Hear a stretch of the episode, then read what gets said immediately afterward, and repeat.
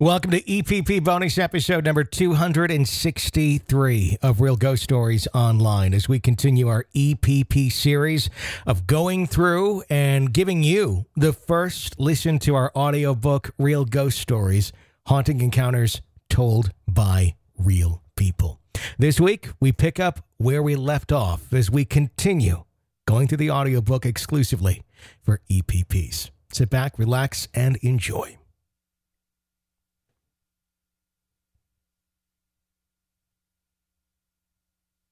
For most, college is a time of firsts, but for some, it's a time of lasts. Students can leave college in a cap and gown or in a trip to the ER with the knowledge that they are not really invincible, or they can choose to leave and return home due to being overwhelmed with emotion and pressure. Sadly, they don't always leave among the living. The energy expelled during these events must go somewhere, but it never truly leaves. But where does it go? Who does it follow? What does it inhabit? As we learn in so many stories from universities all over the world, there is no simple answer to these questions. In this story, we learn about an energy that lingers around a college campus with a habit of toying with the employees charged with keeping the grounds safe and sanitary. Our friend Green shares this story. This is a story about experiences at a college I worked at, a college located in what some would call an old college town. It straddles the line between stuck in the turn of the century and begrudgingly modern, but in no fascinating way. The atmosphere and tendencies of the locals seem to fit that description too. The college, for its part, does well at trying to be an entity unto itself in the sleepy town. However, for all of its efforts, the very raw and visceral emotions that arise at the college seem to trap more than one school's fair share of specters, which appear to wait in the night. To me, it always made sense that the school would be haunted. The college is not merely a building, but rather a nexus. A nexus for which new life events can happen for people who just months ago were considered to be children, but are now adults. And young adults feel on such deep levels and see the world in such bright prisms of possibilities for themselves and the world around them that it only stands to reason that high energy would get soaked up into the limestone foundations and porous walls in which these people live. So it fits that, with nearly 50 years of a quickly changing world under its belt, the school is ripe with energy and activity. I work in the main campus building, one of the oldest and busiest on campus. Most of the general education classes take place in this building from 7 a.m. until nearly 10 p.m., and there is a relatively new theater in my building that was renovated about six years ago. The library, student advisor offices, professors' offices, suites, and computer labs are scattered throughout the building. It can easily take on the feeling of a labyrinth for the unfamiliar. When I started working for the college at the top of the year, I did not encounter anything ghostly, just picked up on energies. They are, as you can suspect, chaotic in their inconsistencies. However, by the spring of that year, I started hearing unusual female voices conversating indistinctly way after closing. Sometimes in my peripheral vision, I would see people. However, my first full bodied apparition was encountered during spring break when we were assigned to give the restrooms the most thorough and back-breaking cleaning imaginable. Innumerable gallons of water are used in this process, and we exert a notable amount of physical energy. My colleague on this assignment was getting a fresh start on the restroom next to the one I was finishing up, and by this time the campus was closed to everyone. While cleaning one of the stalls, I saw a woman who could have stepped right out of the late 70s or very early 80s walk past the doorway. She had almost strawberry blonde hair in the Farrah Fawcett style.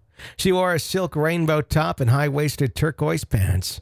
She did not acknowledge my presence in any way, just merely walked. I heard the clicking of her heels as she walked by. A door leading to the back parking lot sits right next to this restroom, and I heard that door open. I went to make sure the door latched as we were closed, and I saw neither her nor any vehicle drive off. In my gut, I knew she was a ghost.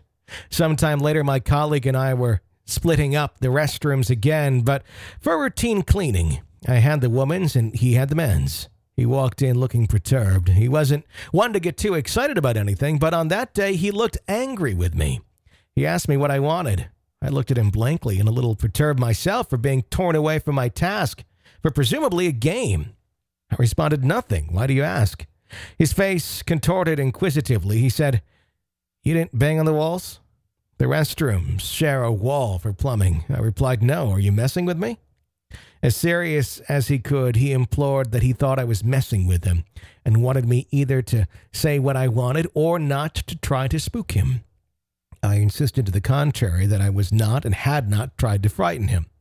Our shift runs from 3 p.m. to midnight, and the cleaning for the restrooms is often the very last part of the shift, so it is not uncommon for us to be in the thick of it around 11 p.m.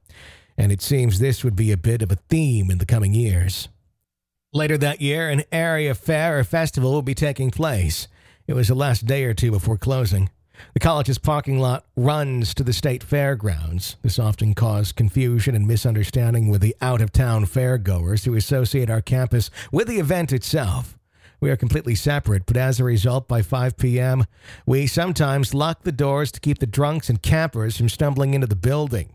They tend to have a bad habit of spreading all kinds of bodily fluids in the bathrooms. On this particular night, I was making my rounds at about 11 p.m. to double check all the doors and make sure that they were locked and that nobody had wandered into the building. One of the entryways is for handicapped accessibility.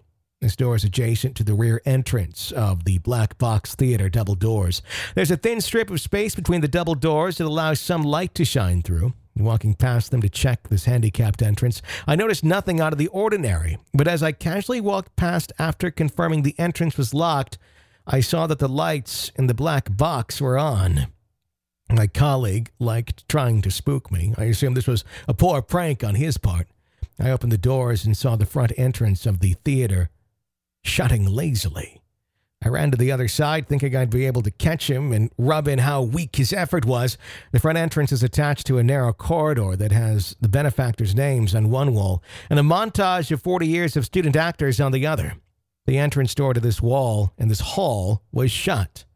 The light was on, however, I ran and burst through the door, suspecting my colleague would be on the other side waiting to yell boo. He wasn't there. I looked left, nobody. I looked right, nobody. I walked to the back end of the building where the bathrooms are, and he was standing at the back entrance, thoroughly engrossed in a conversation with an acquaintance of his. About a year later, going into autumn, we were once again cleaning these restrooms and stopped to take a break. Outside of the women's restroom, we heard something like a moaning coming from inside. We both heard it. I knocked on the door. Custodian, anyone in here? Silence. Nobody was there. By spring of that year, the weird noises and peripheral forms had become white noise to me. But on three occasions this year, some heavier activity happened that spooked me, a culmination of which was just this past week. My colleague was replaced with an older gentleman in spring, and he was far less sociable. But to his credit, he'd do the work you asked him to do. And as sure as spring came, we had been invited to detail the restrooms once more. Now, my new colleague wore this brown pair of Sketcher shoes and blue jeans. Always. I was scrubbing the tile in the stalls and around the urinals while I had him siphoning the water and suds from the disinfectant on the floor. While cleaning in the stall, I saw his feet and his jeans beneath the stall wall, but he wasn't siphoning. To be fair, the man didn't always play with a full deck, and I thought to myself, you've got to be kidding me. Is he taking a leak right now? Despite having had all the ghostly activity in that building, I still believed he was pissing on my clean floor and urinals before I thought anything else. I rounded the corner to reprimand him, and to my surprise, he wasn't even in the restroom. I was alone. Thankfully for me, by summer, he felt he was better off retired than trucking along as a custodian. So I got a new colleague. She was an immigrant from the Ukraine. She and I kicked off a real good relationship and worked together most of the time. On occasion, we would meander into the library to have a much needed coffee break or water break. Now, the library has its own set of issues, but the one thing I can say that raises my hair is the theft detection system the library uses. It senses a magnetic chip that all the books have in them. If the book, movie, game, or anything else the library offers has not been properly checked out, the sensors by the three entrances will go off. It does not have a built in testing system. It cannot be controlled from the circulation desk. It is very basic equipment, and it is reactory. You walk through the magnet and it buzzes at you. On one particular evening, yes, once again around 11 p.m., the alarm sounded at us. My colleague and I were talking about your podcast, Real Ghost Stories Online. She jumped. She asked what made that noise, and I explained it to her. I said, That's the strange thing and how this happens, but not to worry about it. Joking, I added, It's probably our ghost. Without fail, the buzzer went off immediately. She latched hold of my arm, and we shuffled off. The ultimate, however, was this week's event. She was in the men's restroom cleaning while I was by the water fountain, cleaning and polishing it. I hear her talking and laughing, but I'm not paying much attention. I figure she's on the phone with one of her children. No big deal. A minutes later, she yells, Oh, hush. By about this point, I'm finished with the water fountain and go to the restroom where she is to inquire whom she's speaking with. She wasn't on her phone. She gave me a strange smile and somewhat timid look and said, Don't mess with me. I'm not in the mood to be scared. I looked equally perplexed now. I retort, I don't know what you're talking about. I heard you talking and laughing. I figured you were on your phone. In kind, she responded, No, I was telling you about how Zach scared me last week and made me scream, so I was laughing about it while retelling you. Shocked now, I said, I never asked you about that. I was cleaning the water fountain. She looked very unnerved. She said, You were speaking to me from around the corner. You asked me about how I got scared last week. Are you trying to frighten me now? I looked at her in the eyes and promised I love joking with you, but I'm telling you, I wasn't speaking at all. So it seemed a disembodied voice communicated with my colleague using my voice somehow. She was shaken to the core. I didn't go anywhere without me the rest of the week. That's going to wrap up the preview portion of this EPP bonus episode of Real Ghost Stories Online. In the full episode, we continue going through our book and hear one hell of a story of a man that decides to investigate a cemetery. And it is an investigation story like no other I have ever heard in the thousand some episodes that we have done on this show. It's still one of the most haunting. It's a story where he returns many times to one specific location, one specific building in a cemetery. It haunts him, his friends, family members over many, many years. It is probably one of the best graveyard ghost stories you will ever hear. To listen to it in its entirety, become an extra podcast person and EPP. Sign up at ghostpodcast.com or patreon.com and enjoy the episode. Until next time, I'm Tony Brueski. Thanks for listening.